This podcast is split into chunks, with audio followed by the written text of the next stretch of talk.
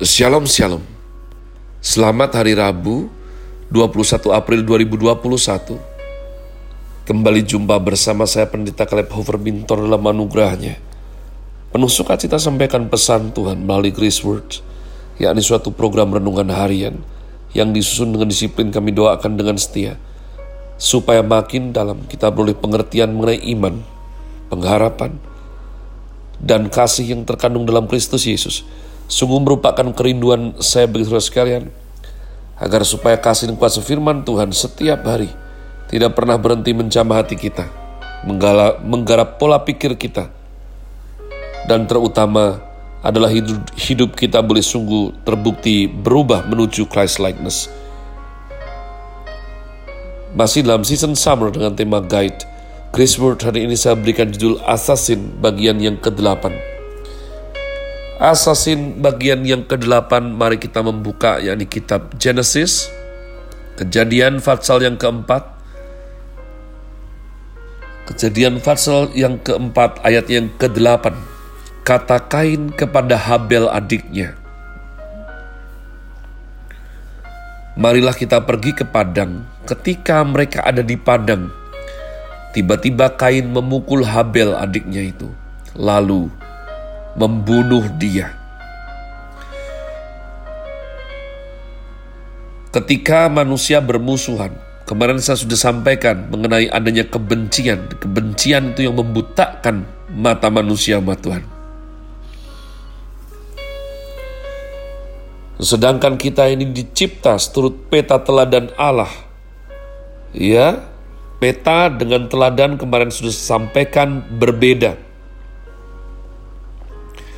Ketika peta, pattern adalah potensi, esensi, substansi, maka teladan adalah pencapaian atau sasaran. Teladan tidak bisa disebut teladan kalau belum terbukti, belum pernah dilakukan, tidak bisa. Jadi teladan adalah sasaran. Orang berbicara mengenai teladan adalah tulu, contoh yang itu tuh, bagus tuh. Artinya sudah terjadi umat Tuhan. Dan kita punya petanya, punya patternnya, punya imago Dei, dicipta serupa segambar.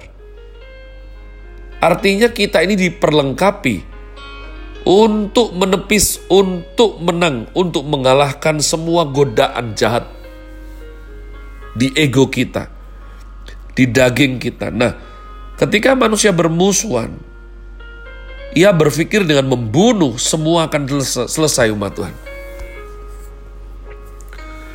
Ini kenapa pembunuhan terkadang dijadikan solusi. Iya. Pembunuhan terjadi karena dipikir itu solusinya. Baru nanti di zaman yang semakin modern umat Tuhan. Pembunuhan. Hobi bagi psikopat. Kenapa membunuh? Ya pengen saja pak. Ada orang suka kuliner, ada orang hobinya sepedaan, Ya ada orang suka musik jazz, saya sukanya itu hobi saya membunuh. Ini ngeri sekali, tapi ini nyata umat Tuhan. Sebenarnya justru sebaliknya. Sebetulnya bukankah pembunuhan justru menciptakan masalah baru? Membunuh orang lain bukanlah penyelesaian masalah, tapi menghasilkan suatu masalah baru yang lebih besar. Ayat yang tadi saya baca adalah pembunuhan pertama di muka bumi pembunuhan pertama di dunia manusia. Kain adalah pembunuh pertama. Asasin yang pertama umat Tuhan. Ia membunuh Habel adiknya. Ia iri hati dengan adiknya. Lalu karena lebih besar dan lebih tua, ia merasa boleh melakukan apa saja. Ya, Bahkan Tuhan, sudah kalau engkau baca dalam kejadian Fatsal yang keempat tadi, Tuhan sudah mencoba menghentikan Kain, dosa sudah mengintip di pintu hatimu. Ya, awas hati-hati. Nah, jika orang berpikir bahwa semua kesehatan, kedudukan, kekuatan, kepandaian boleh dipakai untuk melayani ambisi pribadi, ini akan menciptakan ketidakadilan. Jika engkau menjalankan keadilan, belas kasihan, kebajikan, kesucian, walaupun kelihatan tidak mendatangkan banyak keuntungan, Tuhan akan memberimu sejahtera. Hubungan antara engkau dengan dirimu sendiri, hubungan antara engkau dengan orang lain, antara engkau dengan alam semesta, antara engkau dengan Tuhan Sang Pencipta, terjadi relasi yang sangat indah dan harmonis Segala sesuatu yang tidak seimbang adalah dosa. Ketidakseimbangan inilah yang akan merusak relasi. Relasi yang tidak baik biasanya dimulai dengan memperlakukan sesama manusia secara tidak adil. Inilah kejahatan yang dibenci oleh Tuhan. Alasan kedua Kain membunuh Habel adalah karena persembahan Kain tidak diterima oleh Tuhan. Sementara persembahan Habel diterima, Tuhan mengatakan, "Jika perbuatanmu baik, tidakkah engkau diterima?" Itu berarti Tuhan menolak persembahan Kain karena ia jahat.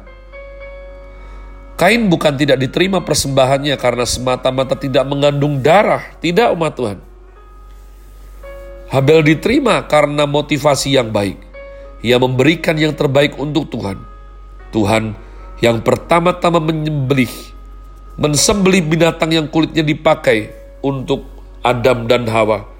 Opa Adam, Oma Hawa, akibat kejatuhan dalam dosa. Inilah korban pertama.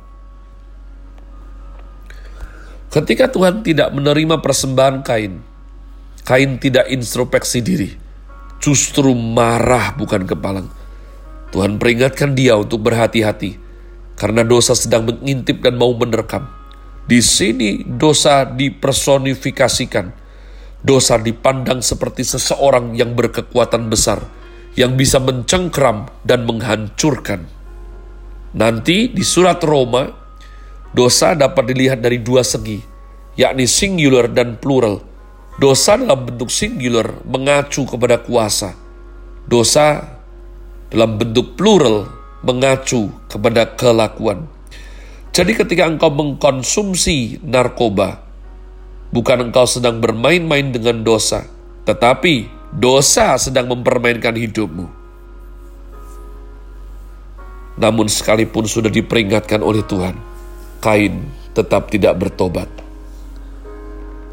Kesimpulannya adalah seperti yang Tuhan Yesus ucapkan kepada orang Yahudi yang mau membunuhnya hanya karena aku mengatakan kebenaran, maka engkau mau membunuh aku?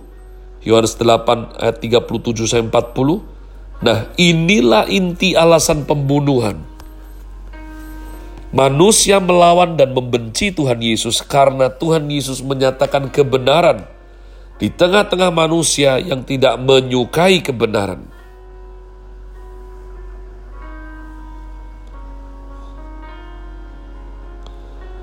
Tuhan Yesus satu-satunya pribadi yang mutlak di tengah-tengah manusia yang tidak menginginkan kebenaran. Pengorbanan Habel diterima karena mempersembahkan domba korban. Orang liberal mengkritik bahwa Yehova adalah Allah pencinta darah. Ini adalah pikiran yang tidak waras. Karena sebenarnya darah yang asli adalah darah anak domba darah anak Allah itu sendiri, yakni darah Tuhan Yesus Kristus. Orang yang mempersembahkan korban darah, berarti orang itu mau sinkron dengan Allah dan memahami maksud dan pengertian korban menurut Tuhan Allah. Kain membunuh adiknya dengan kekuatannya. Tuhan melihat dan bertanya, Engkau menggunakan kebebasan untuk membunuh adikmu. Aku memperhitungkan ini sebagai kejahatan Apakah karena kita menggunakan kebebasan untuk melakukan kejahatan, lalu semua usaha kita akan lancar? Bukan. Itu karena Tuhan mencatat dan membiarkan engkau melakukannya. Dalam pengkhotbah 12 ayat yang ke-14 dikatakan, bahwa semua perbuatan yang kita lakukan akan membawa kita ke pengadilan Allah. Ketahuilah dan selalu ingat, Tuhan Allah tidak bisa dipermainkan.